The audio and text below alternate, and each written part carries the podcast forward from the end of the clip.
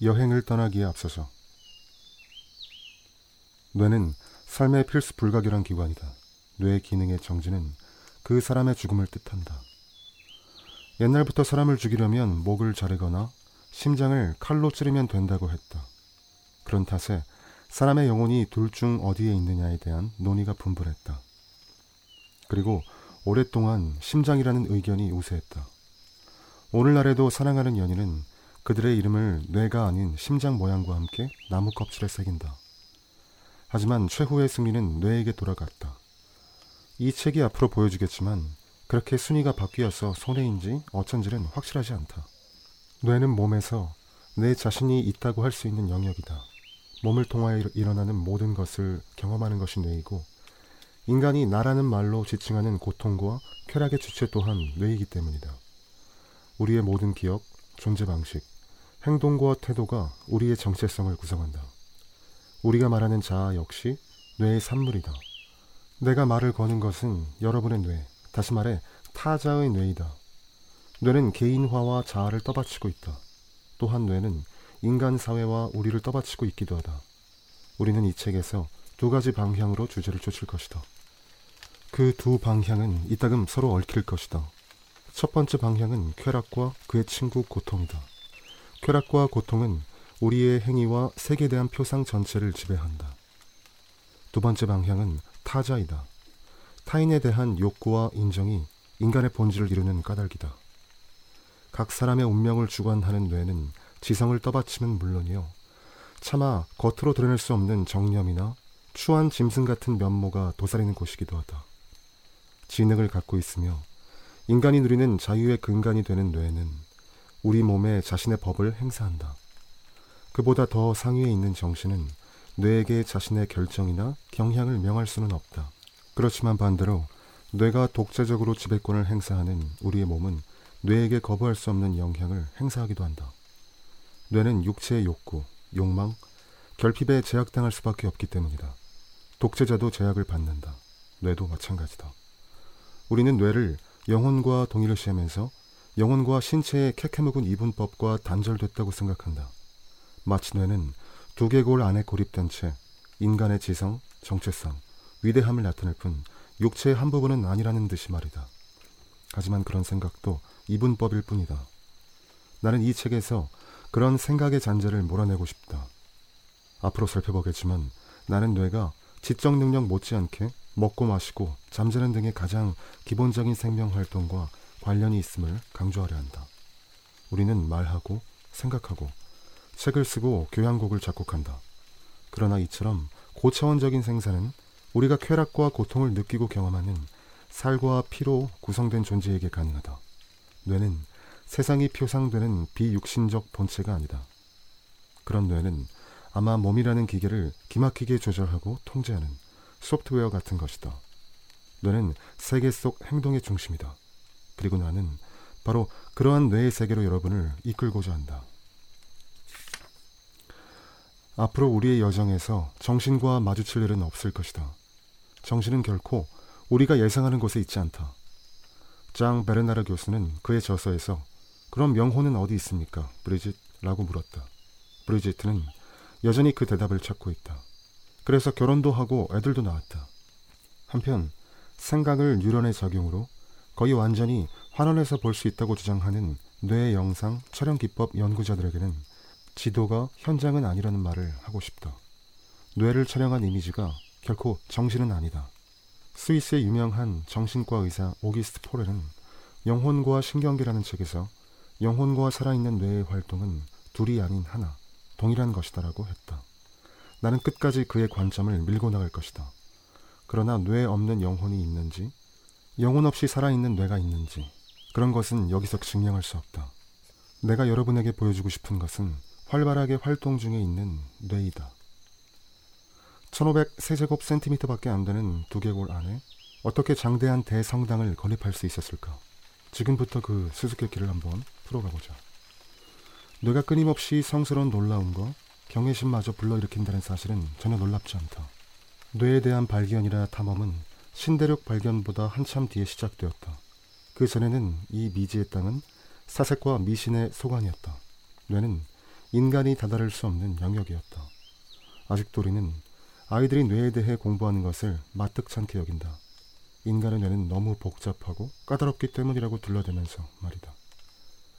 그렇지만 우리가 행동하고 사랑하고 무엇을 아는 것은 다 뇌라는 도구 덕분이다. 그런데 그 도구가 어떻게 기능하는지 알려하지 않는다는 게 과연 합리적인 행동일까? 그건 마치 이집트에 가서 피라미드를 보지 않고 아테네에 가서 아크로폴리스를 둘러보지 않는 것과 마찬가지다. 바로 그 때문에 나는 뇌를 여행하는 데에도 일종의 가이드북이 필요하다고 생각하게 됐다. 우리는 몸을 다스리는 정부, 그것도 다양한 제도, 부처, 자문기관, 심판기관을 거느리고 있는 정부의 총사령부인 뇌를 살펴볼 것이다. 우리는 브로카 영역 같은 유명한 고장들, 시상 하부와 쾌락 중추, 해마 따위를 돌아볼 것이다. 이번 여행에서 먹고 마시고 잠자는 것과 같은 단순한 욕망을 만족시켜주지만 드러내놓고 말하기는 꺼리는 또 다른 장소도 살펴볼 수 있게 되리라. 우리는 은밀한 행로를 거쳐 저주받은 문들도 살짝 엿볼 것이다. 물론 그 여정에 위험이 없는 것은 아니다. 그러니까 그 결과에 대해 제대로 알고 대응할 수 있도록 준비를 단단히 하는 것이 좋겠다. 뇌는 때때로 여행객이 미처 알지 못했던 오만 가지 문제의 원인일 수 있다. 내가 여러분에게 인도해주고 싶은 뇌는 바로 여러분의 뇌다. 그 뇌는 세상에 단 하나뿐이지만 다른 뇌들과 비슷하다. 자신의 뇌를 좀 더 잘 알게 되면 자기 자신도 좀 더 잘 알게 될 것이고 머리와 신체의 관계도 더욱 잘할 수 있을 것이다. 아픈 뇌는 잘 돌보아 줌으로써 치료될 수도 있다. 이 책은 고통받는 뇌에게 도움을 주고 싶다는 소망도 담고 있다. 자신의 뇌를 잘 알고 건강관리의 규칙을 존중하라. 그것은 각 사람이 자기 영혼에 대해 지켜야 할 의무다. 오기스트 포렐은 자신의 책에서 이렇게 결론을 내렸다. 이제 여행을 시작해보자. 먹고 마시는 행위가 이루어진 곳을 둘러보고 그보다 더욱 고차원적인 곳까지 나아가보자. 이 희한한 나라가 바로 우리 안에 있다. 이 나라에서는 주민에 대해서도 살펴보자. 왕성한 호기심의 소유자는 이 책에서 이 작은 고장에 대한 발견과 그에 따른 논쟁의 간략한 역사도 알 수 있을 것이다.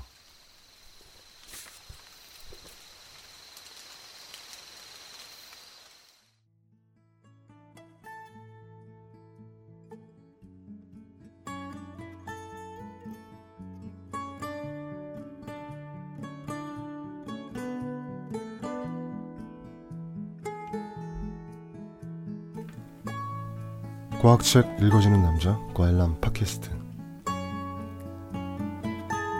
네 반갑습니다. 어, 과음은 여러모로 좀 위험한 일인 것 같습니다. 그 다음날 맨정신에 책임져야 할 그런 일들을 좀 많이 만들죠. 이 술이라는 게 참 그렇습니다. 그 사실 제가 며칠 전에 와인을 좀 많이 먹고 나서 어, 특정 채널을 유료 결제를 했더라고요. 다음날 보니까 문자도 막 와 있고요 그 암호를 입력하는 과정이 있기 때문에 분명히 뭔가를 생각하고 결정을 한 것 같은데 이해가 잘 안 되는 것이죠. 아, 왜냐하면 제가 결제한 채널이 그 사람이 보는 채널이 아니고요. 그 덕TV라고 해서 개들이 보는 채널이거든요. 뭐 자연 환경에서 개들이 뛰어노는 영상이 주로 나오고 또 어, 가끔은 막 북극곰이나 뭐 낙타 이런 애들이 막 멍 때리고 있는 것도 나오고요. 그래서 좀 당황스러웠는데 근데 사실 뭐 TV를 보더라도 저는 거의 음소거를 해놓고 보는데 어, 이렇게 뭐 왜냐면 영상과 그림 밑에 자막 정도만 봐야지 다른 일도 할 수 있고 또 뭔가를 생각하는데 도움이 되기도 하거든요. 그런데 이 채널은 어차피 뭐 개가 짖는 소리하고 또 차분한 음악만 나오니까요. 그래서 괜찮은 것 같습니다. 요새 집에 도착하게 되면 201번을 틀게 됩니다. 아, 하지만 재결제할 생각은 물론 없고요. 그 과음도 하면 안 되겠다는 생각을 다짐을 하게 됩니다. 네. 어, 아주 어린 시절에 저는 그 카세트 테이프로 책을 듣고는 했는데요.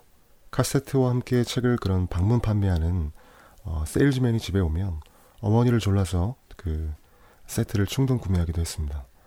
물론 금성 TV는 선망의 대상이었지만 어, TV 리모컨을 소유하기 위해서는 어, 집안을 책임지는 그런 가장이 돼야만 한다는 어, 그런 귀여운 판단을 했던 시절이기 때문에요. 따라서 사도 용미라는 그러니까 용의 꼬리가 될 바에는 뱀의 머리가 되겠다는 심보로 어, 책을 많이 보고 또 카세트 테이프를 좀 많이 들었던 것 같습니다. 전래 동화부터 해서 유명한 조류학자가 소개하는 뭐 새테잎 그리고 서양 동화도 들으면서 네, 잠들곤 했던 것이죠. 저녁에는 뭐 카세트 테이프를 듣고 낮에는 책을 보기도 했던 그런 기억이 많이 남아 있습니다. 물론 게임하는 시간이 가장 많긴 했죠.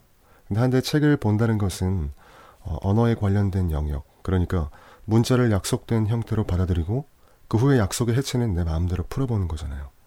나보다 먼저 살고 죽은 사람들 또는 어, 동시대를 살아가는데 나와 다른 생각에 그런 경험들을 이루는 그 수많은 그들 속에서 구전된 이야기들, 또 수많은 약속들, 또는 250개의 언어들, 그리고 뭐 다양한 발견들을 내가 똑같이 이룰 수는 없기 때문에요.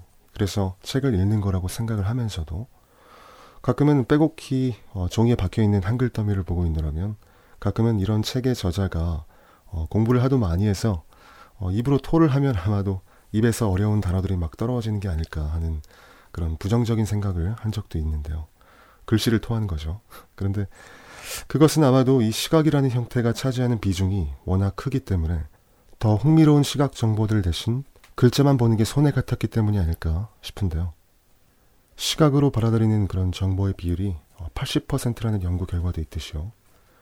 아, 실제로 어떠한 음성을 파일로 저장시키는데 한 90메가바이트가 필요하다면 같은 시간으로 해서 영상을 저장할 경우에는 어, 적어도 수백 메가바이트 또는 화질에 따라서 뭐 기가바이트 단위가 될 수도 있는 것처럼요. 우리가 잘 때 눈을 꼭 감고 자는 것도 어떤 그 가장 큰 그런 감각 장치를 쉬게 해주는 그런 이유에서 그런 측면에서도 이해가 충분히 되는데요.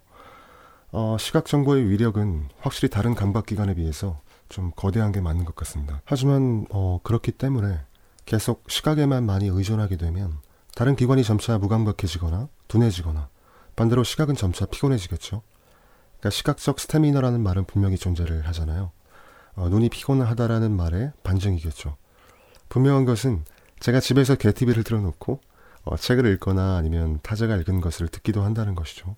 따라서 하나의 기관이 뭐 특별하게 피곤하거나 그런 것들을 많이 덜 느끼게 되는 것 같은데요. 따라서 여러분들도 묵독만 하지 마시고 꼭 그 음독과 낭독의 과정을 이따금씩 거치길 바랍니다. 어, 예로부터 서당에서는 뭐 한문을 가르치면서 단체로 낭독을 해왔잖아요. 뭐 감각 기관의 활성화는 사실상 어, 직접 체험하는 듯한 그런 입체적인 학습 방법론으로 여겨진 것이죠.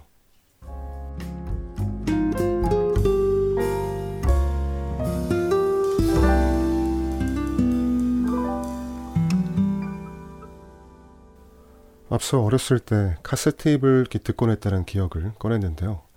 어, 낮에는 사진이 많은 그런 어린이 백과사전을 보기도 했습니다. 그 친구 집에는 만화로 된 백과 시리즈가 있어서 그거를 보러 간다는 구실로 게임만 하다가 돌아오기도 했는데요. 가장 좋아했던 것은 공룡에 대한 책이었지만 가장 인상적으로 기억에 남아있는 책은 사실 따로 있습니다. 재미있고 뭐 즐거웠던 기억보다 좀 충격적이고 자극적인 것들이 본래 좀 기억이 오래 남잖아요. 음, 비주얼 백과사전 시리즈 가운데서 인체와 해부라는 제목이 저를 솔깃하게 만들었는데요. 펼치는 순간 대단히 자극적으로 여겨지는 그런 신체 해부 모형들이 굉장히 디테일한 조합으로 어, 제 눈을 동그랗게 만들었습니다. 특히 사람의 머리와 얼굴은 중요한 기관이 많아서 아주 복잡한 구조를 이렇게 하고 있잖아요. 그래서 어, 예쁘고 잘생긴 그런 얼굴만 어, 이렇게 좋아했던 어린 소년에게 좀 그로테스크한 그런 패닉을 준 것이죠. 한데 지금 시점에서는요, 이 인체 기관의 기본 상식이 두터울수록 뭐 상상과 실체에 대한 그런 명확한 자기 표현을 잘 할 수 있다는, 잘 할 수 있는 사람이 된다는 그런 생각을 하게 되는데요. 모든 게 자기 표현을 잘 하기 위해서 준비되어야만 하는 것은 아니겠지만 또 반대로 따지고 보면 자신이 생각한 것을 표현하는 것처럼 중요한 게 어, 흔한가 그런 자문도 하게 됩니다. 아, 그런데요. 아까 그 책을 보고 또 말하고 듣고 이런 과정에 대해서 얘기를 잠깐 했는데, 어, 가만히 생각해 보면 우리 인체 기관 중에서 눈은 시각 정보를 받아들이는 그런 곳이잖아요. 건조하면 망가지니까 하루에 대략 한 2만 번 정도를 눈을 깜빡거리면서도 어, 쉬지 않고 끊임없이 사물과 정보를 인식해서 어딘가를 향해서 그 정보를 보냅니다. 생명이 아니라면 어, 빨강색, 녹색, 파랑색 이 세 가지 색에 반응하는 RGB 컬러를 우리 시각기관의 길쭉한 원추세포가 받아들이는 것이죠. 반면 청각은 질소와 산소 등의 그런 기체에서 퍼지는 웨이브인데요. 파동인 것이죠. 잠을 잘 때는 조금 덜 민감해지지만 결국 우리의 청각은 항상 열려 있는 것이고요. 어, 근데 가끔 감각을 그 초월한 분들이 가끔 있는 것 같아요. 해외 유명 뮤지션들이 내한 공연할 때 어, 가끔 어떤 팬들은 눈을 감고 막 시공을 초월한 듯한 그런 표정을 짓기도 하지만 그런 경우는 아주 드무니까 일단 패스를 하죠. 어, 촉각과 미각도 사람마다 예민함의 그런 차이는 있겠지만 대체로 청각과 공통점을 나눈다는 그런 생각을 하게 됩니다. 그런데 말하는 입, 이 입만이 가장 단순하게 설명하기 어려운 그런 기관이라는 어, 생각을 하게 되는데요. 에너지를 넣는 곳이고 음식을 넣죠. 그리고 또 소리로서 생각을 표현하는 곳이죠. 우선 뭐 칼슘과 인으로 만들어진 그런 뼈의 조직대로 치아가 만들어진 것도 신기한데 또 음식물을 잘게 부수는 그런 일종의 장작을 패는 어, 기능적 역할도 하면서 비강에 담아놓은 그런 공기를 순환시켜서 어, 목젖을 울리고 그렇게 소리나 또 아니면 언어, 언어를 표현할 수 있는 것이죠. 더욱이 우리가 머릿속으로 생각한 것들을 음성으로 표현하는 과정은 어, 우리 현대 호모 삼펜스에게는 어, 당연한 일이지만 반려동물인 강아지가 짖기만 하고 식물은 말없이 자라는 것을 보면 참 신기하게 느껴질 수도 있겠습니다.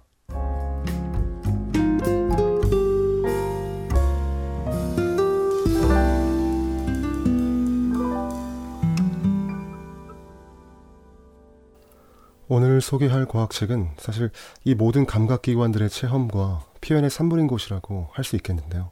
네, 뇌과학에 관한 책입니다. 제목은 뇌 한복판으로 떠나는 여행인데요. 어, 책 제목만 보더라도 벌써부터 재미없고 좀 어려울 것 같다는 그런 한숨이 여기저기서 들리는데요. 저는 처음에는 이 600페이지가 넘는 책인데다가 이 책의 저자인 그 장디데 뱅상의 외모가 워낙 똑똑하고 지적인 서양 할아버지처럼 느껴져서요. 어, 안 읽어도 좀 책의 성향이 예측되는 그런 방향으로 다가왔습니다. 마치 이 양장본 서적이 어, 친구 집에 이렇게 책장에 꽂혀 있더라도 어, 이 책의 내용이 어떠냐는 그런 질문을 하지 않을 것 같은 그런 느낌인 거죠. 어차피 내 친구가 이 책을 안 읽었으리라는 그런 확신이 드는 그런 것이죠. 아, 그래서 저는 프롤로그를 읽은 후에 인덱스가 몇 개인지부터 한번 살펴봤는데요. 총 19장의 chapter로 나뉘어져 있고요.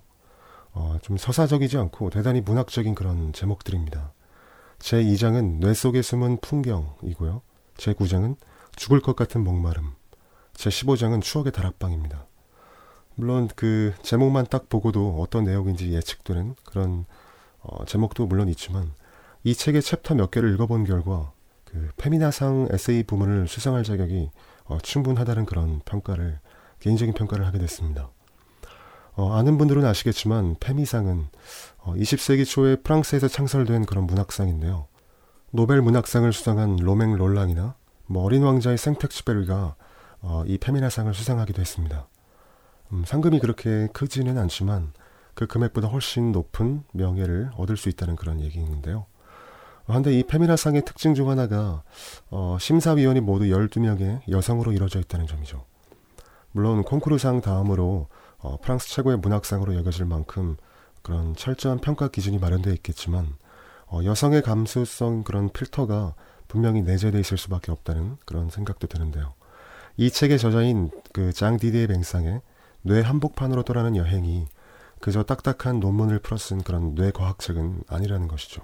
네. 그래서 인덱스를 펼치고 어떤 챕터를 리딩할 것인가에 대해서 잠시 고민을 하다가요. 결국 3장을 먼저 읽게 됐습니다. 제1장 뇌과학의 역사와 제10장 쾌락의 계곡, 그리고 마지막으로 제13장인 사랑의 길을 한번 살펴봤는데요. 제1장의 서두에는 이런 말이 나옵니다. 인간은 자신의 정신이 머리에 있다는 것을 알고 있었다. 생각이 너무 많아서 괴로울 때면 본능적으로 이마를 손으로 감싸게 되지 않는가. 깊은 잠에 빠지면 머릿속으로 꿈을 꾸지 않는가. 등등.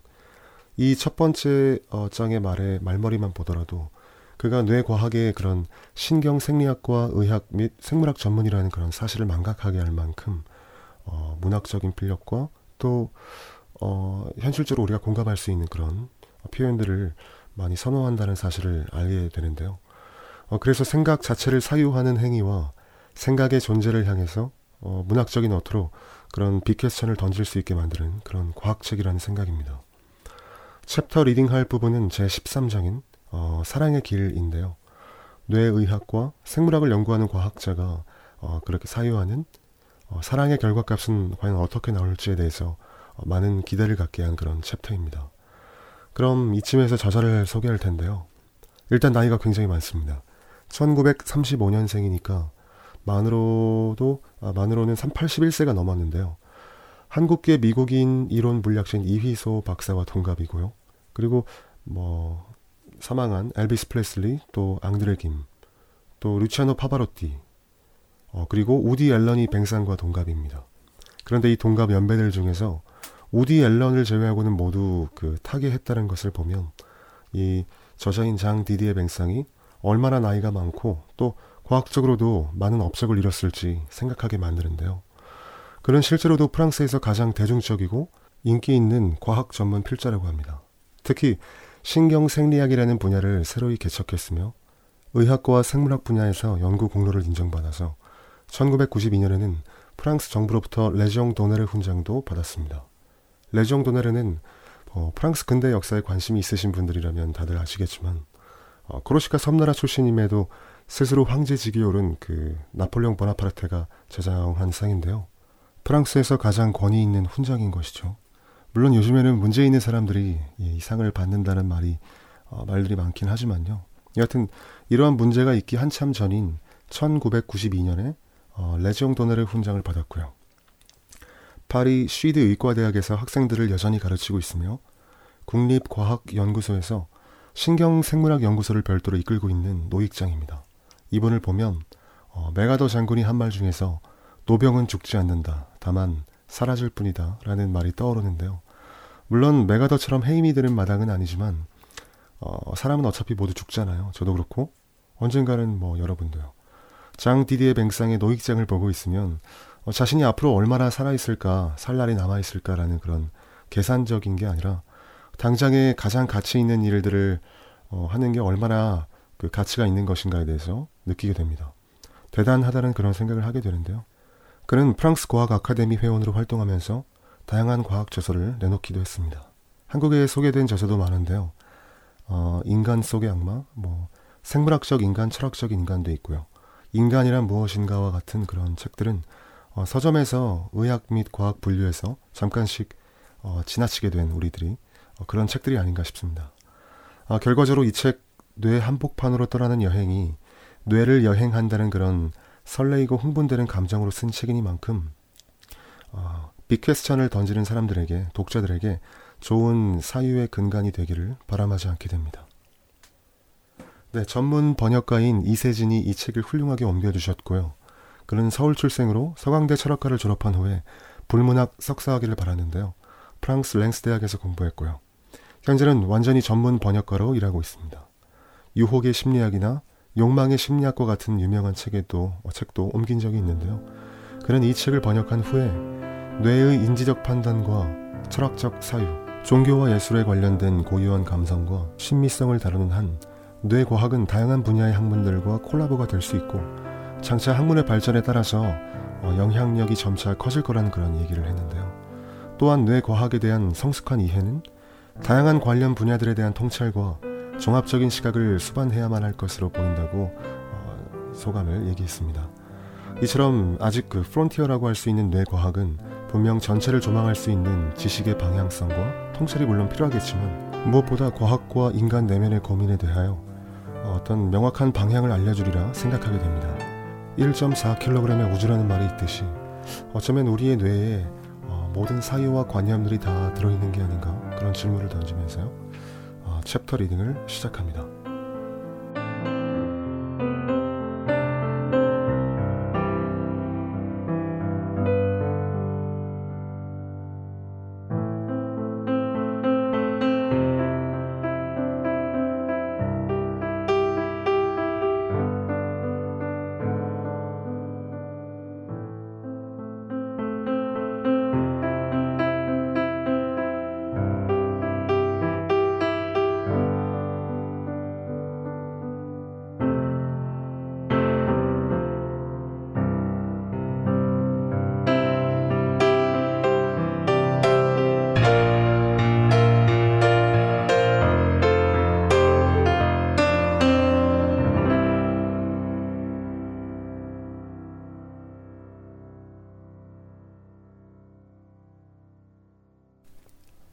사랑의 길들아 난 항상 찾아 헤매지. 이제는 너희를 잃지 않아. 너희의 메아리가 들리지 않아. 절망의 길들 추억의 길들 첫날의 길들 사랑의 성스러운 길들아. 장 아누이의 연극 레오카디아에 나오는 왈츠. 사랑은 영원히. 아마도 프랑스시에서 이보다 진부한 아부는 없을 것이다. 하지만 단어들은 절대 우연히 이렇게 연결된 게 아니다. 사랑과 더불어 인간의 지평에 등장하는 것은 분명히 영원이다. 영원은 지나침이 아니다는 프랑스와 창의 멋진 연애 소설 제목이기도 하다. 우리의 뇌는 시간의 지배자다. 뇌는 우리에게 함께하는 사랑을 통해 지상에서 누리는 영원한 삶을 알려준다. 비록 우리의 발은 죽음의 길로 우리를 질질 끌고 간다고는 하지만 말이다. 뇌는 사랑의 기관이다. 나는 관능적인 사랑을 두고 말하는 것이지만 사랑의 지고하고 천상적인 모습들 이것도 예외는 아니다. 사랑의 길을 따라가면서 우리의 뇌의 여행은 지금까지 둘러본 방향에서 벗어날 것이다. 우리는 지하실, 복층, 현관을 떠나 고귀한 위층들과 그곳에 있는 장소들을 구경할 것이다. 그곳에서 우리의 본능은 감정의 옷을 덧입고 인상과 감각은 지각과 표상이 되며 대상과 사실마저 손실과 관리를 받고 우리의 행동, 지극히 사소한 행동마저 조정을 받을 것이다. 그곳은 기억과 지식의 장이다. 우리를 호모 사피엔스로 만드는 본거지라고 해야겠다. 사랑은 뒤집힘의 순간이다. 그 순간의 인간은 사물의 의미를 받아들이는 대신 스스로 의미를 부여한다. 신화를 만들기 좋아하는 인간이 타자와의 결합이라는 이 신성한 수수께끼를 설명하기 위해 무엇인들을 만들어내지 않겠는가. 그 자신으로만 제한을 두지 않는 것은 인간의 근본적인 특성이 돼 역설적이게도 인간은 개체화를 그 극단까지 밀고 나간다. 사랑의 도약은 그를 자기 아닌 타자에게로 인도한다. 인간은 스스로 두 가지 의문을 제기한다. 그와 동족인 타자의 문제, 그리고 수직성의 문제다. 인간 신체의 수직성은 신체와 신체의 맞닿음, 타인의 눈에 비치는 자기 이미지에 대한 시각을 부여한다. 인간은 직립보행을 통해 신체 윗부분으로 눈높이가 옮겨감으로써 짝짓기의 본성이 근본적으로 바뀌어버렸다. 사랑을 통하여 꼬리 열고 그 사랑이 몸을 섞어 이루어지느냐 마느냐는 별로 중요치 않다. 고려 닫고 사랑을 통하여 인간은 돌연 어떤 경이로운 자연의 아름다움을 감지하게 될 것이다. 장 피에르 베르낭이 지적한 대로 에로스는 아름다운 그 자체를 충격적으로 보여준다. 한 인간에게 그 순간은 인생의 모든 수고와 맞바꿀 만한 가치가 있다. 그 순간의 인간은 미 그 자체를 관조하는 것이다. 플라톤이 보는 에로스는 아름다움과 참됨의 창조자다.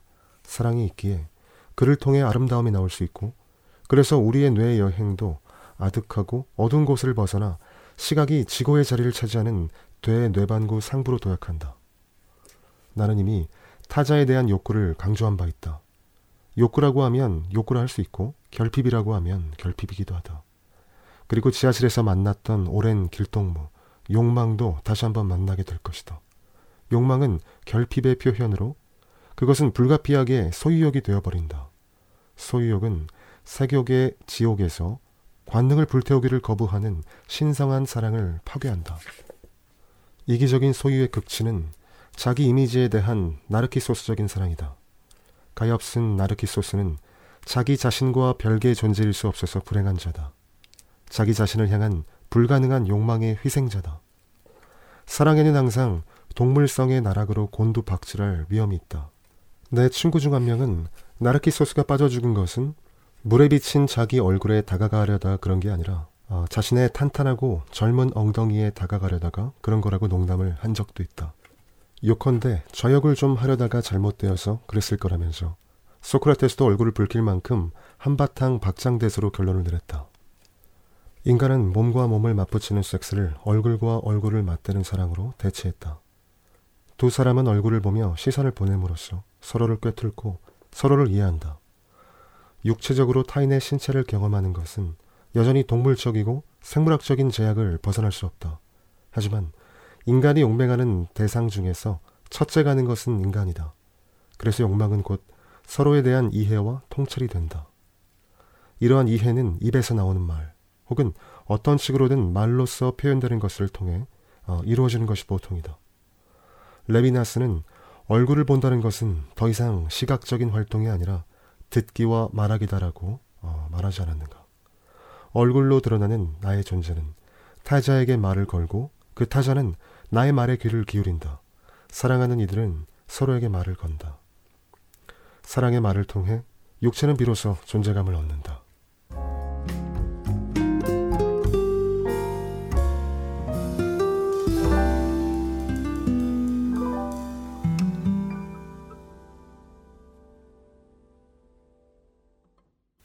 사랑에 빠진 신체 주석 아벨라르는 원래 노트르담 참사 회원의 조카딸 엘로이스의 가정교사였다.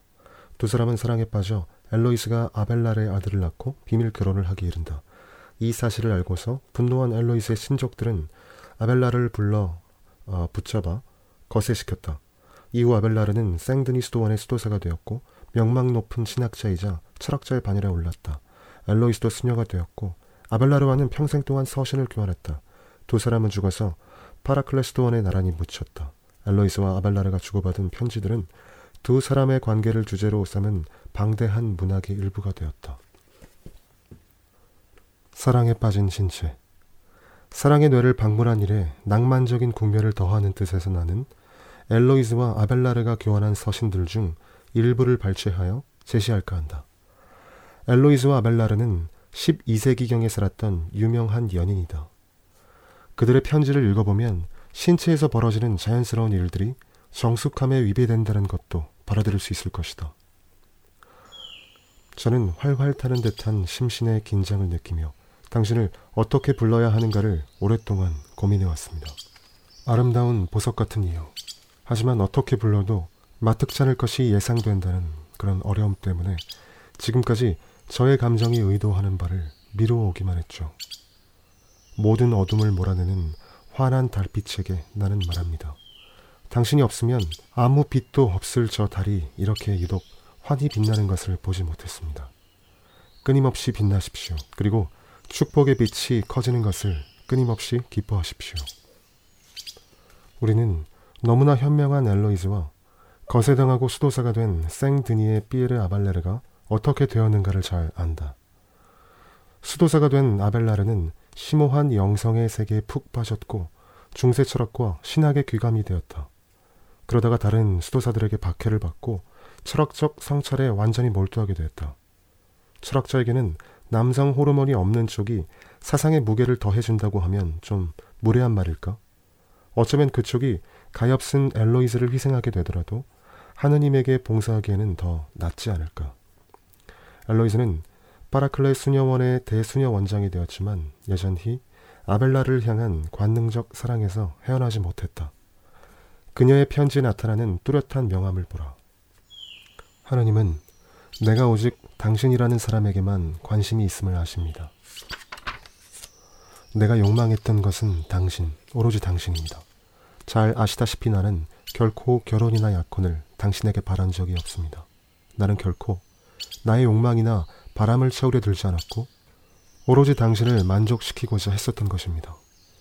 아내라는 이름이 더 적절하고 고귀할 수 있겠지만 나로서는 애인이라는 이름을 더 달콤하게 여겼고 심지어 당신을 욕되게 하는 것만 아니라면 정부나 괄호 열고 아내가 아니면서 정을 두고 깊이 사귀는 여자 괄호 닫고 정부나 암캐로 불려도 좋았습니다.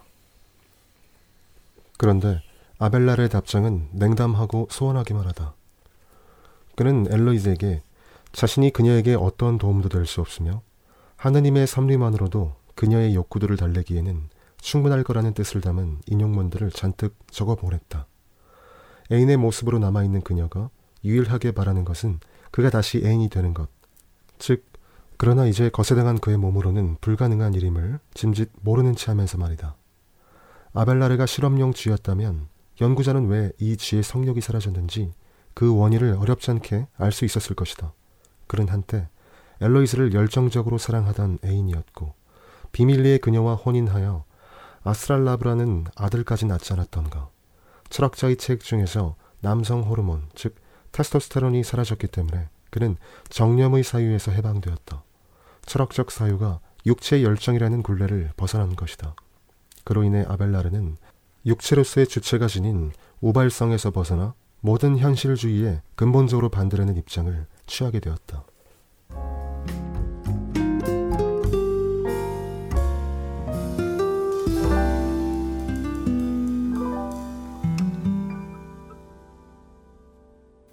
성호르몬 성호르몬은 생식선, 즉 남성의 고환, 여성의 난소에서 만들어져서 혈액으로 분비된다. 이 호르몬은 지방성이기 때문에 아무 어려움 없이 용해되어 세포막을 통과할 수 있다. 남성, 즉 수컷에게서 분비되는 안드로겐, 즉 고환의 테스토스테론, 부신 안드로겐과 여성, 거리 열고 암컷, 걸어 닫고 여성에게서 분비되는 난소 스테로이드, 즉 에스트라디올과 프로게스테론은 대체로 서로 대립되는 작용을 한다. 이러한 호르몬들은 남성 혹은 여성 고유의 신체와 속성을 만든다. 어쨌든 성 호르몬의 차이에 힘입어 남성과 여성은 서로의 성별을 대체로 한눈에 알아볼 수 있다. 성 호르몬은 신체 내에서 자유롭게 순환하지만 신경계의 특정 장소들에 대해서만 작용한다. 그런 장소들에는 스테로이드를 선택적으로 감지할 수 있는 뉴런들이 있다. 그런 뉴런들은 주로 뇌 아래쪽의 시상 하부와 그 주변에 분포한다. 이른바 시각 교차 앞구역이라고 부르는 배 쪽 앞 영역이다. 변연계, 괄 열고 특히 편도와 뇌 중격, 걸어 닫고 변연계, 전전 두피질, 뇌간, 나아가 골반 척수 안에서까지 이러한 뉴런들이 고착된 지점들을 볼 수 있다. 트로시의 표현을 빌리면 헬멧 아래와 허리띠 아래에 있는 셈이다. 태아의 호르몬과 산모의 호르몬은 뇌의 신경 회로를 구성하는 데 결정적인 역할을 한다. 개인의 성기능, 특히 남성 혹은 여성으로서의 행동 방식을 결정하는 것은 신경 회로의 구성에 달린 문제다. 나는 성 호르몬이 놀라울 정도로 이중적인 작용을 한다는 점을 강조하고 싶다. 테스토스테론은 뉴런 내부에서 에스트라디올로 변형되어 남성화 기능을 수행한다. 테스토스테론은 남성의 성 활동과 여성의 성 활동을 모두 자극하는 작용을 한다. 반면 여성 호르몬인 프로게스테론은 남성의 성 활동을 억제하지만 특정한 조건에서는 도리어 그러한 성활동을 자극하는 것으로 알려졌다. 그래서 프로게스테론의 분비가 정점에 이르는 밤에 남성의 성욕도 고조되는 것이다. 불쌍한 아벨라르의 경우 거래 열고 거세로 인해 남성 호르몬 분비가 중지된 경우 거래 닫고 불쌍한 아벨라르의 경우를 대부분의 종들에 대해 일반화할 수 있다.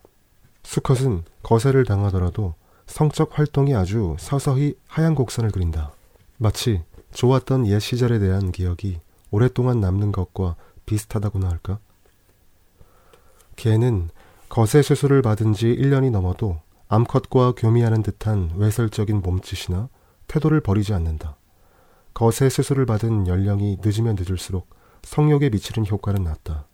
자연적으로 불임이 되고 생식선이 말라버린 노인네가 이따금 못 말리는 색정광 노릇을 할 수도 있다는 말이다. 아벨라르가 과연 고환을 잃어버리고 나서 사랑스러운 애인의 매력에 완전히 실증을 느꼈는지는 확실히 말할 수 없는 얘기다. 요컨대 테스토스테론은 남자의 몸을 지배하지만 완전히 다스리지는 못한다. 여성의 경우에는 성 호르몬의 분비가 사라지면 분명히 여성적 성활동성과 여성적 매력, 여성적 감수성 등에 영향이 미친다. 그래서 에스트라디올 주사를 맞으면 몇 시간 동안은 성욕이나 여성으로서의 유혹이 회복되는 것을 볼 수 있다. 에스트라디올 주사 다음에 프로게스테론 주사를 맞으면 좀 더 서서히 감수성에 대한 효과가 강화되는 상승 작용이 일어난다. 이때 프로게스테론은 성적 포만 상태, 즉 성적으로 실증난 상태의 요인으로 작용한다. 영장류에게서는 성 호르몬의 효과가 사람에게서처럼 그렇게 뚜렷하게 나타나지는 않는다. 긴 꼬리 원숭인 암컷은 난소를 절제해도 교미하는 몸짓을 유지하는 경우가 가끔 있다. 하지만 여성은 난소를 제거해도 분명히 성욕에는 별 영향이 없다. 인간에게 발전기가 따로 없다는 사실이 인간에게는 성적 행위가 생식 기능과 직접적으로 연결되어 있지 않다는 주장에 근거가 되곤 하는데 난소 없는 여성에게 성욕이 있다는 사실도 그 근거가 될 수 있을 것이다. 하지만 긴 꼬리 원숭이 암컷의 난소 절제 후 어, 눈에 띄게 나타나는 현상은 이성에 대한 매력이 현저하게 떨어진다는 것이다. 이것은 뇌의 문제가 아니다. 즉, 적어도 그 암컷의 뇌는 문제가 아니다. 문제는 채취다. 이러한 암컷에게 에스트라디오를 주사하면 질 분비물이 다시 나오고 다시 그 분비물의 냄새로 수컷에게 매력을 어필할 수 있다. 원숭이 암컷과 인간 여성의 리비도를 조절하는 것은 여성 호르몬이 아니라 난소와 부신에서 분비되는 남성 호르몬, 즉 테스토스테론과 안드로스테네디온이다. 그러니까 역설적으로 해야 할지 애매하다고 해야 할지 여성의 성욕은 적어도 부분적으로는 남성 호르몬이 뇌에 미치는 작용에 부응하는 셈이다. 결국 생식을 위한 기관들은 사랑의 본질이 아니며 그저 사랑으로 재미를 볼 뿐이다. 동물이나 인간이나 그러한 기관이 있어야 자선을 낳고 성행위를 즐길 수 있으니 말이다.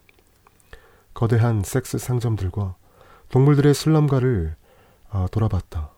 사랑의 모든 길들은 우리를 뇌로 인도한다.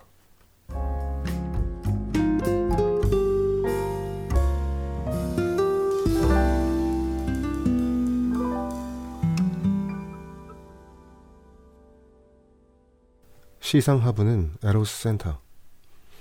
이제 성욕이 만들어진 곳이 어디인지 알아보죠. 그곳이 바로 에로스 센터다.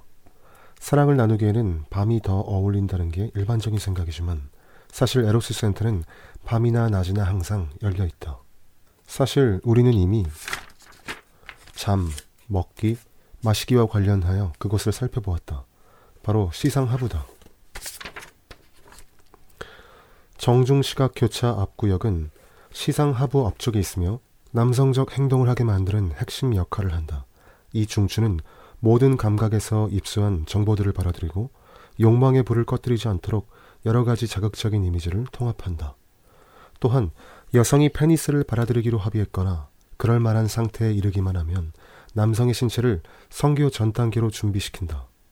이러한 사실들은 쥐의 정중 시각교차 앞구역을 파괴하거나 전기 자극을 입히는 실험들을 통해 증명되었다. 도파민은 정중 시각교차 앞구역을 활성화하는 주요한 신경 전달 물질이다. 유념할 점은 어, 이 도파민이 쾌락의 일반적인 회로에 개입하는 뇌간이나 복피 계부에서 오는 것이 아니라 제3내실 옆의 등쪽 시상 하부에 있는 작은 도파민 핵돌로부터 나온다는 것이다. 이 도파민계는 섹스에만 관여한다.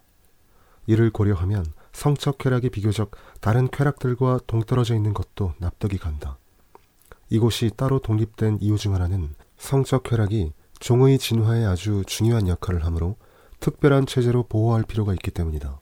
그 예로 마리화나의 주요 수용체를 억제하는 기량제는 우리의 쾌락 전반을 관리하는 중변 연계의 활성화를 차단하지만 그런 와중에도 성욕만큼은 도리어 아주 왕성해진다. 테스토스테론은 정중 시각교차 앞구역을 부분적으로 활성화하고 도파민 분비를 강화함으로써 성관계의 흐름을 주도한다. 정중 시각교차 앞구역은 혼자서 작용하는 것이 아니라 흑질 선조 체계와 밀접하게 연관되어 있다. 흑질 선조 체계는 앞에서 욕망과 쾌락에 중요한 역할을 하는 것으로 확인되었던 중변 연계와 더불어 성적 자극에 대한 운동 반응을 원활하게 한다. 정중 시각교차 앞구역은 기억, 감정 등 사랑의 의미를 부여하는 것들의 개입을 뒷받침하는 정중 전전두 피질에서 오는 정보들을 받아들인다. 마지막으로 정중 시각교차 앞구역은 편도와 연결되어 있으며 편도를 매개 삼아 방대한 후각 정보를 받아들인다. 편도는 섹스의 불안이라는 측면을 더해준다. 그래서 인간 남성은 항상 자신의 리드에 대해 확신을 가질 수 없는 것이다. 배쪽 내측핵은 여성의 성적 행동에 관여하지만 꼭 성과 관련된 행동만을 다루지는 않는다. 배쪽 내측핵은 섭생 행동을 통제하는 기능도 하고 좀 더 일반적으로는 혐오스러운 동물적 행동들과도 관련이 있다. 난소를 절제당한 암컷의 배쪽 내측핵에 에스트라디올을 주입하면 난소 절제로 인해 사라졌던 성적 행동들이 되살아난다. 하지만 거세당한 수컷의 배쪽 내측핵에 에스트라디올을 주입하면 그 수컷은 암컷이 성행위를 할 때 취하는 자세, 즉 척추를 앞으로 구부리는 자세를 취하고 다른 수컷들을 파트너로 받아들이려 한다. 도널드 파프 연구팀은 최근 일반적인 각성 상태에서 성 활동에 기여하는 세 가지 화학 물질을 밝혔다. 그 세 가지가 바로 각성의 신경 전달 물질인 히스타민, 노르아드레날린, 엔케팔린이다. 엔케팔린은 시상 하부에서 분비되는 물질인데 성행위가 야기할 수 있는 신체적 고통을 막는 효과가 있다. 성행위를 할 때 암컷과 수컷의 생식 구조는 각기 어떤 몫을 담당할까? 암컷과 수컷이라는 생식 구조가 운동이라는 차원에서 먼저 성적 행동들을 야기하는가? 아니면 우리가 보았듯이 어, 감각과 생의 몸짓들을 통합하는 좀 더 고차원적인 수준이 개입하는 걸까? 이 물음에 대한 답은 아직 확실하게 나오지 않았다. 어디까지나 가설이지만 나는 암컷과 수컷이라는 두 개의 구조가 하나의 양팔 저울에 달린 두 개의 접시라고 생각한다. 그리고 그 접시들 중에서 더 무겁기 때문에 내려가는 쪽이 개인의 성 정체성을 결정할 것이라고 생각한다.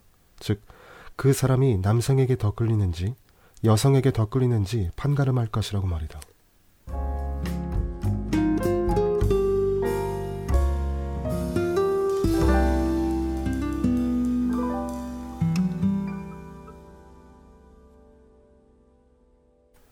남자와 여자는 쥐처럼 구성되어 있다. 방문객은 이 소제목을 보고 우리가 섹스투어에서 주로 만나게 될 대상이 어, 우리에게 갇힌 실험용 쥐들과 연구자들의 불경한 호기심에 희생당하는 동물들의 기묘한 표본들이란 사실에 놀랄 수도 있겠다. 동물의 성적 행동에 대한 연구의 역사에서 인간이 아닌 실험 대상들이 보여준 결과를 인간에게 명시적으로 일반화하려고 한 적은 별로 없었다. 왜냐하면 인간이 아닌 다른 종들의 성적 행동은 거의 맹목적으로 호르몬의 작용에 좌우되며 매우 전형적이기 때문이다. 인간의 성적 행동은 전혀 그렇지가 않다. 또 다른 이유는 인간의 침실에 연구자들의 측정 도구들이 파고들기가 어렵기 때문이다. 침실은 인간의 성행위를 위한 사적 장소이다. 그런데 객관적인 연구는 실험을 통해 암시적인 이미지를 보여주는 정도로 제한할 수밖에 없다. 제한될 수밖에 없다. 하지만 여러분을 안심시키고자 말하는 바 우리 인간은 쥐들과 크게 다르지 않기도 하다. 엄밀한 관찰 조건과 어, 설치류의 사생활을 존중하는 선에서 오늘날 실험용 쥐는 명실상부한 모델로 인정받을 만하다. 수컷 쥐와 암컷 쥐의 성욕은 그 행동 방식에서나 관련되는 기관의 구조 및 성분에서 인간의 성욕과 매우 다르다. 인간은 기꺼이 성욕을 논하지만 생물학자들은 동물 실험을 하면서 동기부여라는 용어를 좀 더 즐겨 쓴다. 그러나 쥐들에게도 낭만적인 신방과 육악에 관여하는 사랑의 방들이 있다. 그러한 방들이 정해져 있기 때문에 우리는 욕망에 귀속되는 것과 그렇게 특정하지 않은 운동에 귀속되는 것을 구분함으로써 성적 동기부여의 정도를 측정할 수 있다. 이를 측정하기 위한 실험 장치에서 수컷 쥐는 레버를 누르기만 하면 암컷 쥐와 만날 수 있다. 성적 파트너들끼리는 서로를 보고 냄새를 맡을 수 있지만 그것이 곧바로 성행위로 넘어갈 가능성은 없다. 이러한 모델은 쥐와 인간 사이의 비교를 가능하게 한다. 이러한 비교는 특히 발기부전이나 불감증의 약물 치료에 엄청난 함의를 지닌다. 또한 일부 향정신성 약물이 성기능에 미치는 위험을 입증해준다. 어디까지나 사례일 뿐이지만 실험용 쥐에 대한 관찰은 세로토닌 재흡수를 억제하는 특정 약물, 거리 열고 프로작 유형 약물, 걸어 닫고 세로토닌 재흡수를 억제하는 특정 약물이 인간의 성욕에 지대한 영향을 준다는 사실을 증명했다.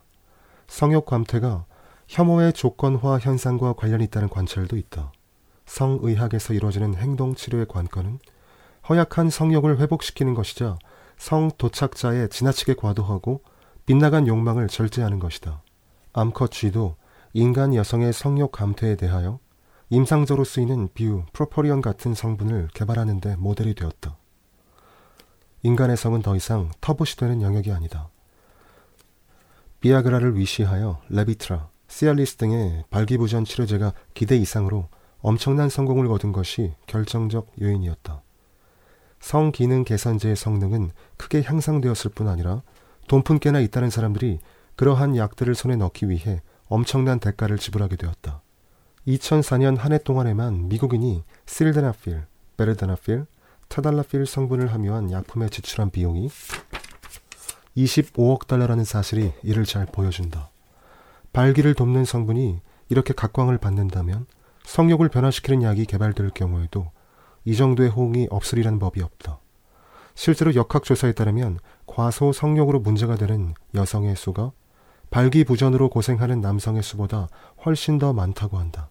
이것은 그러한 문제를 치료할 수 있는 약의 잠재된 시장이 엄청나게 크다는 뜻이다. 게다가 사회적으로 보나 개인적으로 보나 도저히 용인될 수 없는 성적 행태를 보이는 남성들도 일부 있다. 괄호 열고 뒤에 내용을 보라. 괄호 닫고 성 도착자도 그런 사람들에 속한다. 그들에게는 지나치게 높은 성적 동기부여를 감퇴시키는 약학적 치료가 이루어지는 것이 바람직할 것이다. 이런 식의 추론이 성적 동기부여를 선택적으로 높이거나 낮출 수 있는 신약 개발 연구에 자극을 주었다. 이런 이유에서 믿을 만한 동물 표본들이 있어야 한다. 우리는 쥐가 아니다. 하지만 성적 행동이라는 면에서 우리는 쥐들과 크게 동떨어져 있지 않다.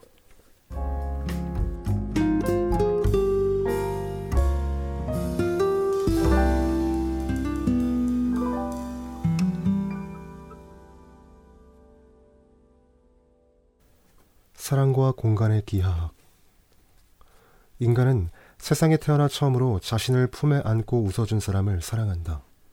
얼굴과 얼굴을 마주한다는 것은 온 생에 걸친 사랑의 탐색을 알리는 일종의 전주곡이다. 인간은 그것밖에 생각 안 한다. 인간은 사랑을 나누는 행위를 하기 전부터 그에 대한 생각을 한다. 아마 동물들도 사랑을 할 수 있으리라. 실제로 동물들도 몸을 섞을 줄 안다. 하지만 그들에게는 사랑을 말하는 언어가 없다. 사랑하는 상태는 한 사람이 타자에게 품는 욕망의 증거다. 그 상태는 필연적으로 육체의 중계를 거친다. 욕망하는 육체와 욕망당하는 육체의 만남. 괄호 열고 그들의 역할이 얼마든지 서로 바뀔 수 있는 괄호 닫고 욕망하는 육체와 욕망당하는 육체의 만남이 있어야 하는 것이다. 그러자면 타자와 타자의 소통이 절대적으로 필요하다. 모든 형태의 언어는 서로 얽혀 있는 두 척의 작은 배들처럼 함께 흘러가는 두 중심 상태들의 표현이다. 하지만 뇌에 프로그래밍 되어 있는 길은 언어뿐만이 아니다. 욕망하는 육체에서 그 욕망을 실행하는 육체로 넘어간다. 그럼에도 불구하고 욕망이 반드시 실행으로 귀결되리란 법은 없으며 실행이 반드시 만족을 안겨준다는 법도 없다. 진화된 원숭이 두 마리가 자기들끼리 은밀한 곳에서 몸을 섞는다고 한다면 이건 완전히 외설적인 짓이다. 원숭이들에게는 불쾌한 일이고 적절하지 못한 성행위인 이 사태가 아주 잘 성사되면 에로스의 신비로운 의식이요. 그 의식을 통해 동물적 자아는 에로스의 영광을 위해 희생된다. 에로스라는 신은 눈으로 볼 수 있는 신이 아니요. 섹스를 통해 만나는 신이다. 각각의 커플은 사랑의 공유에 바탕하는 기본 단위다. 내가 비록 신경생물학 연구자다운 선입견에 기울어 있다고는 하나 사랑과 욕망의 차이에 대해서는 충분히 강조했으므로 이 문제를 다시 짚어볼 필요는 없다고 생각한다. 헬렌 피쉬의 연구팀은 성관계가 수립되기까지 세 개의 단계 혹은 매호 개의 수준을 거친다고 보았다. 첫째, 성욕, 즉 리비도는 성적 만족에 대한 강한 욕구를 특징으로 하며 반드시 어떤 특정 대상이 있어야만 하는 것은 아니다. 둘째, 어떤 이성에 대한 아주 특별한 끌림, 우리의 관심과 에너지를 온통 앗아가는 이런 끌림은 행복감, 시도 때도 없이 일어나는 그 특정 일에 대한 생각, 그 사람과 정서적으로 결합되고 싶다는 억제할 수 없는 바람이 특징이다. 이게 바로 사랑이다. 셋째, 장기적인 애착 혹은 고착은 동물의 경우에는 둥지를 짓고 자기의 영역을 방어하거나 상대의 먹이를 구해주는 등 서로 보살피는 행동으로 나타난다. 인간도 전반적으로 동물과 비슷한 행태를 보인다. 이 단계에서 두 파트너의 목표는 물론 자녀의 교육이다. 나는 지금까지 성욕에 대해 다루었는데 그중 두 번째 단계에 대한 치밀한 연구로는 루이시 뱅상의 저작을 읽어볼 것을 권하는 바이다. 특히 이 저작은 성적 파트너를 선택함에 있어서 닮음이 얼마나 중요한 역할을 하는지 분석하고 있다. 두 파트너의 관계와 애착이 어떻게 발생하느냐에 대해서는 뒷부분에서 알아보고자 한다.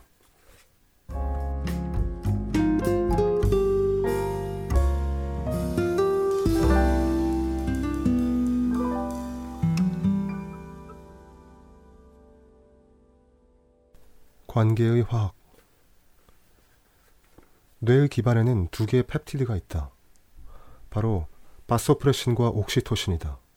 시상 하부에 거대 뉴런이 만들어내는 이 두 펩티드는 매우 비슷한 형태를 지닌다. 바소프레신과 옥시토신은 뇌하 수체의 후엽, 괄호 열고 신경 뇌하 수체, 괄호 닫고 뇌하 수체의 후엽에 저장되었다가 생체 내에 분비되어 여러 가지 기능을 수행하는 호르몬들이다. 특히 바소프레신은 신장을 통해 체외로 빠져나가려 하는 수분을 붙잡는 기능을 하고 옥시토신은 포유동물이 분만할 때 자궁 수축을 일으키며 수유할 때 젖의 방출을 일으킨다. 이 두 호르몬들은 특정 상황에서 뇌의 특정 영역들이 분비하는 신경 조절 물질이며 관계 혹은 애착을 발생시키는 역할을 담당한다.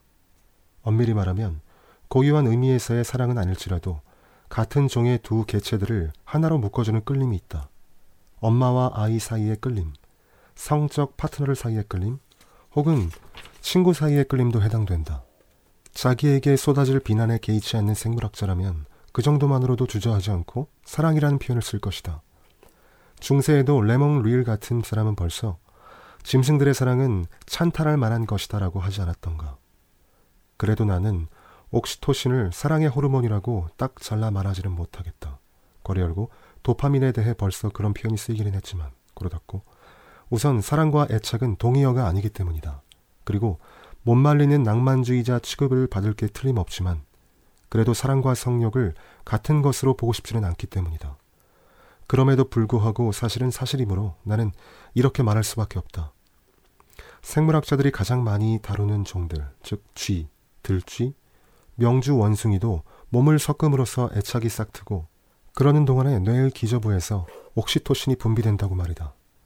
사랑을 나누는 두 개체가 오르가슴을 느낄 때 옥시토신이 시상하부에서 분비되고 바로 그 시상하부에서 옥시토신이 도파민과 더불어 쾌락, 욕망의 신경화학적 이인조를 이룬다는 사실을 어떻게 주목하지 않을 수 있겠는가. 트리스탄과 이졸데도 꼬르노아유로 향하는 배의 선교에서 애틋하게 사랑을 나누었지만 결국은 짐승과 다를 바가 없었던 것이다. 신화는 일회적 성교를 치지 않는다. 일회적 성교는 일시적이고 하찮은 일로 남을 뿐이다. 괄호 열고 비록 같은 파트너와 몇 번을 더 반복될지라도 괄호 닫고 신화는 성행위를 시간적으로 지속시키게 하고 나아가 영원까지 남긴다. 바그너의 오페라에서 절정에 도달한 두 연인은 이런 말을 주고받는다.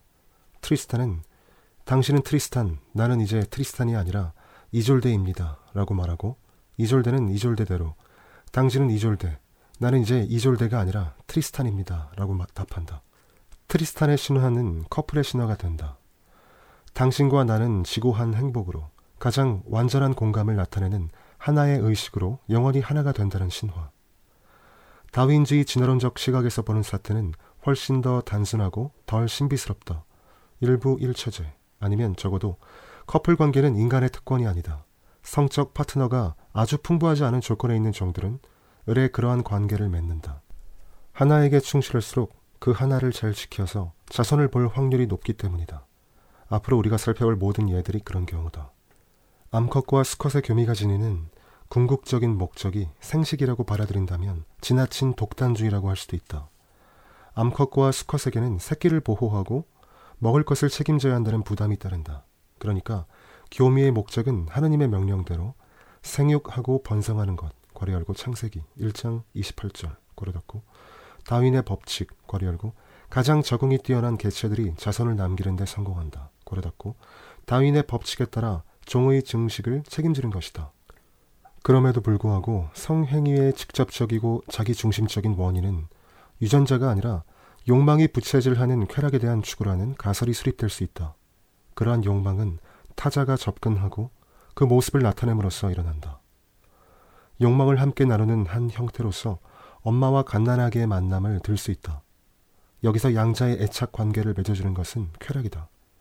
암양의 경우는 훨씬 더 볼만하다.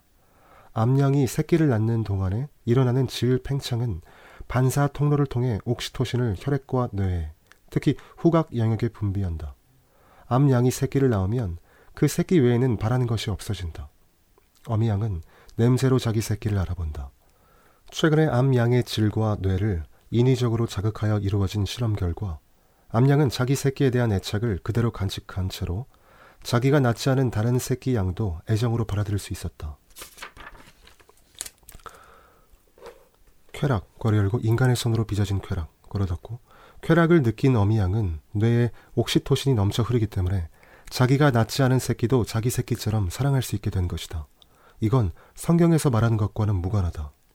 매우 치밀하게 연구된 바 있는 미국 들쥐 사례는 자세히 다루지 않겠다. 미국 들쥐는 두 종류가 있는데 한 종류는 대평원에 살면서 수놈은 한 암놈 외에는 다른 짝을 맺지 않고 암놈도 새끼를 잘 키우고 가정을 잘 꾸리는 현모양처 노릇을 톡톡히 하는 반면 다른 한 종류는 척박한 산중에 모여 살며 암수 모두 변덕스럽고 바람을 잘 피우며 새끼를 잘 돌보지도 않는다. 이렇게 차이가 나는 이유는 두 번째 종, 괄호 열고 산에 사는 미국 들쥐, 괄호 닫고 두 번째 종의 암컷 뇌에는 제대로 자리 잡은 옥시토신 수용체가 없기 때문으로 보인다. 일부 일처제를 이루고 사는 동물들 중에서 나는 인간과 아주 가까운 명주 원숭이의 예를 특히 주목한다. 이 원숭이들은 무엇으로 소유를 하는가? 물론 생명을 유지하는 일이 중요하다. 괄호 열고 먹기, 마시기, 잠자기. 괄호 닫고. 하지만 이네들은 주로 파트너들끼리 서로 일을 잡아주고 작은 관심을 나누며 교미를 하면서 세월을 보낸다. 괄호 열고 몸을 비비고 만지작거리고 뽀뽀하고 걸어 닫고 이러한 성적 활동은 사회적 위상이나 생식 기능과 무관하다. 인간 여성이 그렇듯이 명주 원숭이의 암컷의 배란기는 겉으로 보아서는 알 수 없고 수컷은 암컷의 가임기가 아니더라도 성적으로 매우 왕성하다. 파트너 사이의 관계가 느슨해지거나 잠재적 위험이 있거나 잠깐 헤어진 다음이나 새끼를 잃고 난 다음에는 암컷과 수컷의 교미 횟수가 더 늘어난다. 애정과 섹스가 충만하면 어떤 불행이나 위협도 약화시킬 수 있다는 뜻이 말이다. 여기서 우리는 이런 의미를 제기해 봄직하다. 왜 그렇게 섹스를 많이 하는 걸까? 사회 생물학자라면 암컷의 배란이 공개되어 있지 않으므로 수컷은 같은 암컷과 가능한 한 많은 섹스를 해서 자손을 볼 확률을 최대화하려고 하는 것이라는 결론을 내릴 것이다. 우리는 동일한 논증을 인간에게도 적용할 수 있을 것이다. 게다가 명주 원숭이 암컷은 인간 여성과 마찬가지로 낯선 수컷에 대한 배란이 감추어져 있다. 긴 꼬리 원숭이의 경우에는 수컷에게 배란기, 즉 가임기를 알려주는 간접적인 표시들, 괄호 열고 예를 들면 후각적 표시, 괄호 닫고 간접적인 표시들을 갖고 있다. 사실 섹스의 직접적 이익은 다른 데 있다. 나의 가설을 다시 한번 상기시키자면 그 이익이란 두 파트너가 느끼는 쾌감이다. 규칙적인 섹스 파트너가 있으면 쾌감을 얻을 가능성이 그만큼 커진다. 적어도 초기에는 그렇다. 명주 원숭이들이 처음 관계를 맺고 나서 섹스를 많이 하는 것도 애착을 수립하고 강화하기 위해서일 것이다. 수컷의 경우 다른 경쟁자 수컷이 있으면 암컷과의 교미를 더 자주 시도한다. 암컷도 질투를 모르지 않는다. 암컷은 다른 암컷의 채취를 맡으면 성적 교태를 훨씬 더 많이 부린다.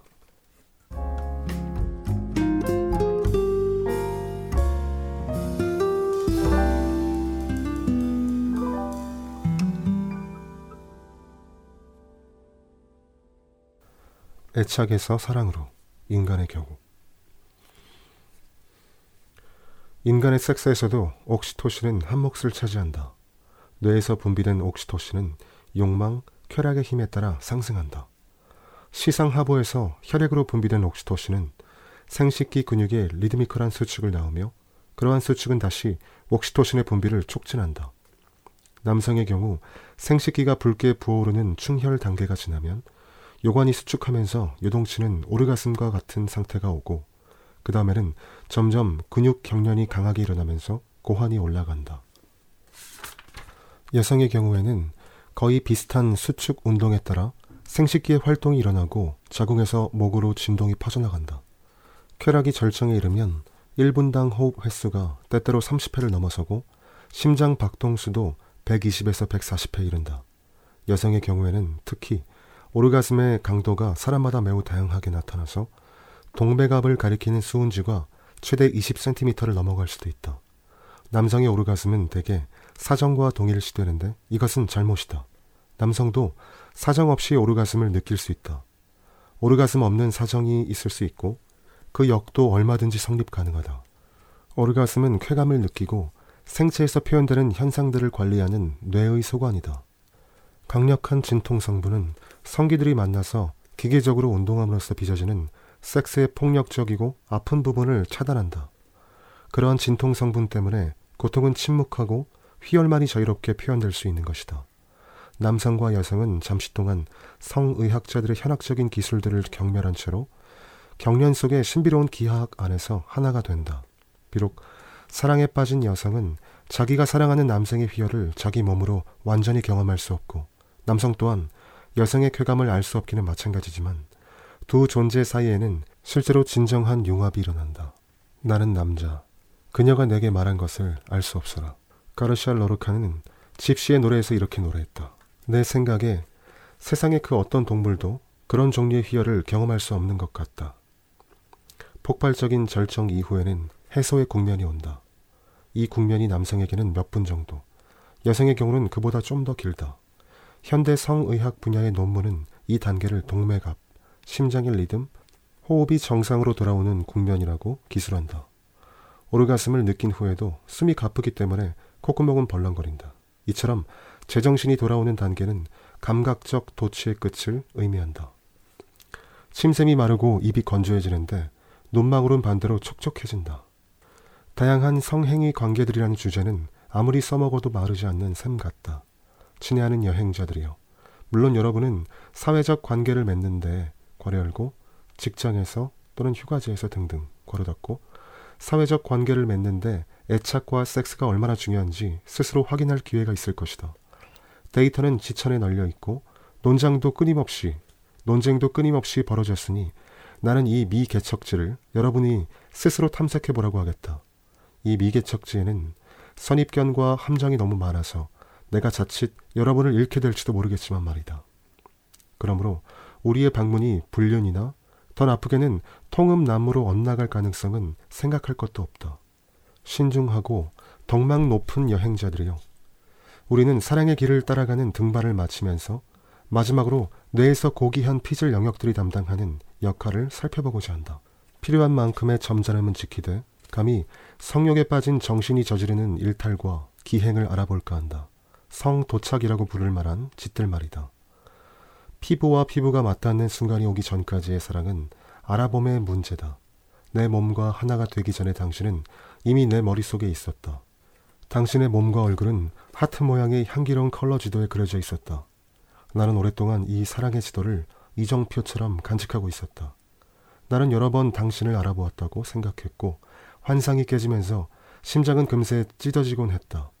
그리고 마침내 내 사랑, 내 형제의 그대를 찾았다. 꼭 맞붙은 우리 둘의 육체는 이제 하나일 뿐이다. 이 소설의 한 대목은 사랑의 지도를 언급한다. 애정의 지도란 영어의 신조어 love map과 거의 같은 의미다. 미국의 위대한 성의학자 존 머니는 개인의 뇌 안에서 상대방의 매력, 선택, 성적 행동을 다스리는 표상들 전체를 가리키는 의미로 love map이라는 용어를 사용했다. 그런데 사랑의 지도는 사람이 태어날 때부터 있는 게 아니다. 자연 언어처럼 개인이 태어난 후에 몇 년 동안에 서서히 발달되어 가는 것이다. 이 지도는 개인의 뇌 속에서 구성되어 가는 일종의 표상 혹은 모형으로서 특정화된 감각들의 수용에 따라 달라진다. 사랑의 지도는 사랑하는 이상형의 이미지를 나아가 커플이 되었을 때의 낭만적이고 성애적이고 이상적인 관계를 통해 어떤 것을 함께 할 것인가를 기술한다. 러브맵은 1차적으로 정신적 상상, 꿈, 환상에 존재하지만 나중에는 어떤 파트너와 취하게 되는 행동으로서 나타날 것이다. 머니는 자신의 이론에서 내가 인지적 지도라고 부르는 특별한 형태를 기술했다. 모든 사회적 동물 가운데 인간의 아이처럼 오랫동안 타자와 환경에 노출된 채 성장하는 동물은 없다. 인간의 아이가 마주하게 되는 일련의 사건과 상황이 그 아이의 뉴런에 고유한 사랑의 지도를 새겨넣는다.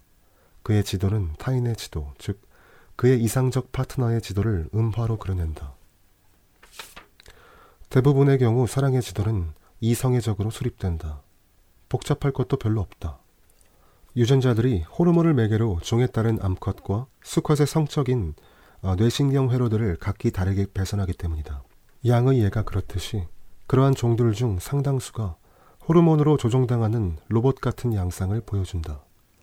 그들은 생식 행동을 세 단계에 걸쳐 나타내며 출생 이전에 마련된 뇌의 호르몬 프로그래밍에 철저하게 지배당한다. 그러므로 출생 이후에 일어난 일은 어, 그 프로그래밍을 전혀 수정할 수 없는 것이다. 설치류와 영장류는 성적인 프로그래밍이 완성되지 않은 상태의 뇌를 가지고 태어난다. 성인으로서의 삶을 살아가는데 길잡이가 되는 지도는 각각의 개인이 겪은 소란스럽고 복잡되는 기나긴 삶의 귀결이며 우리의 뉴런에는 그러한 삶의 자취들이 남아있다. 뇌 중추들, 호르몬들이 서로 대립하거나 모순을 일으키는 가운데 사랑의 지도는 섹스의 모순들이 표현되기에 좋은 영역을 가르쳐 준다. 원숭이류, 특히 침팬지는 사회적 환경의 중요성을 잘 보여준다. 침팬지 새끼는 사랑을 어떻게 배우느냐에 따라 성적으로 완성된 성체가 될 수도 있고 구제불능의 멍청이가 될 수도 있다. 침팬지 새끼를 혼자 우리에 가두어서 어, 길러서 다른 침팬지들 사이에 놓아주면 암컷이 성적 신호를 보내도 그에 부응하지 못한다. 되레 암컷을 공격하거나 저만치 가서 자기 혼자 웅크리고 자위 행위에 몰두하는 것이다.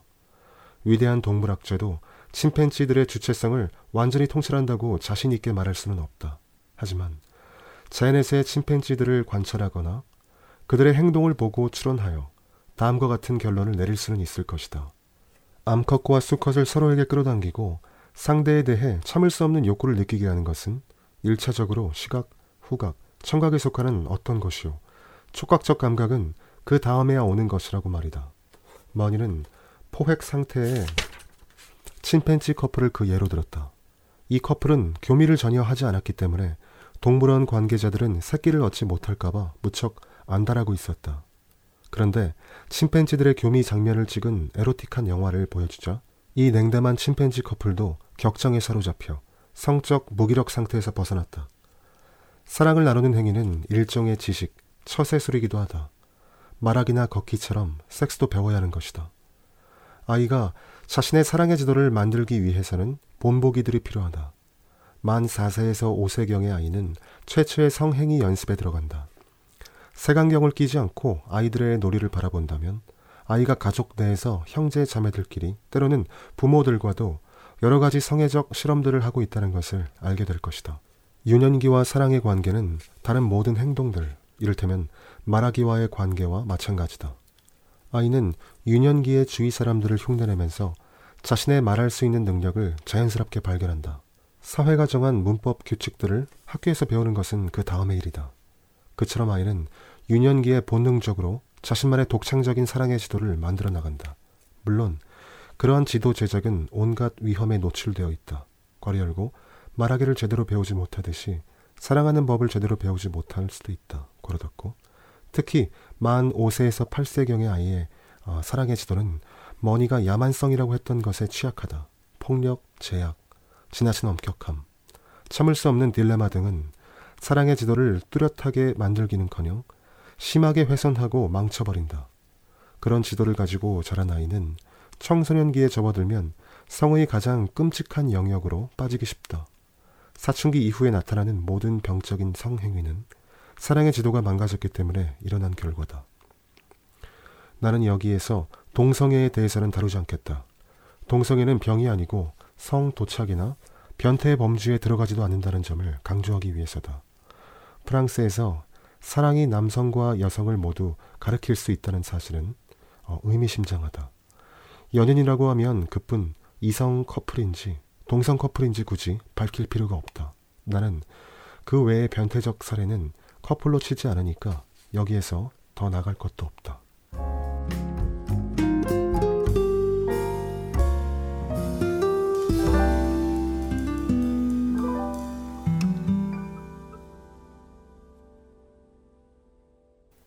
미성년자에 대한 금지. 이제 우리는 뇌의 한정된 영역 중에서 감수성이 예민한 사람들은 입장을 삼가야 할 만한 것을 둘러보고자 한다. 이 영역은 무척이나 어두침침해 좋지 않은 꼴을 보게 될 위험도 적지 않다. 어린 시절에 작성된 사랑의 지도는 두개골 아래 되뇌 일항들 가운데 다른 여러 인지 지도들 틈에 끼어 정리되어 있다. 개인적 특성을 지닌 사랑의 욕망들은 그 사랑의 지도에서 자기만의 성향에 부응하는 동기와 자극을 찾아낸다. 물론 그러한 성향은 각 사람이 타고난 기질이나 살아온 이력에 따라 만들어진 것이다. 내딛지 말았어야 할 한 걸음. 한 번의 실수, 한 번의 상처, 한 번의 잘못된 만남만으로도 얼마든지 위태위태한 균형이 깨지고 악순환의 고리가 생길 수 있다. 다음의 내용은 악마와 육체의 관계를 다룬 필자의 책에서 발췌한 내용이다. 부드럽고 연약한 육체는 사랑의 욕망을 다스리는 지도와 같다. 우리 뇌에서 음탕한 유욕이 걷는 길은 여러분도 얼마든지 들어설 위험이 있는 길이다.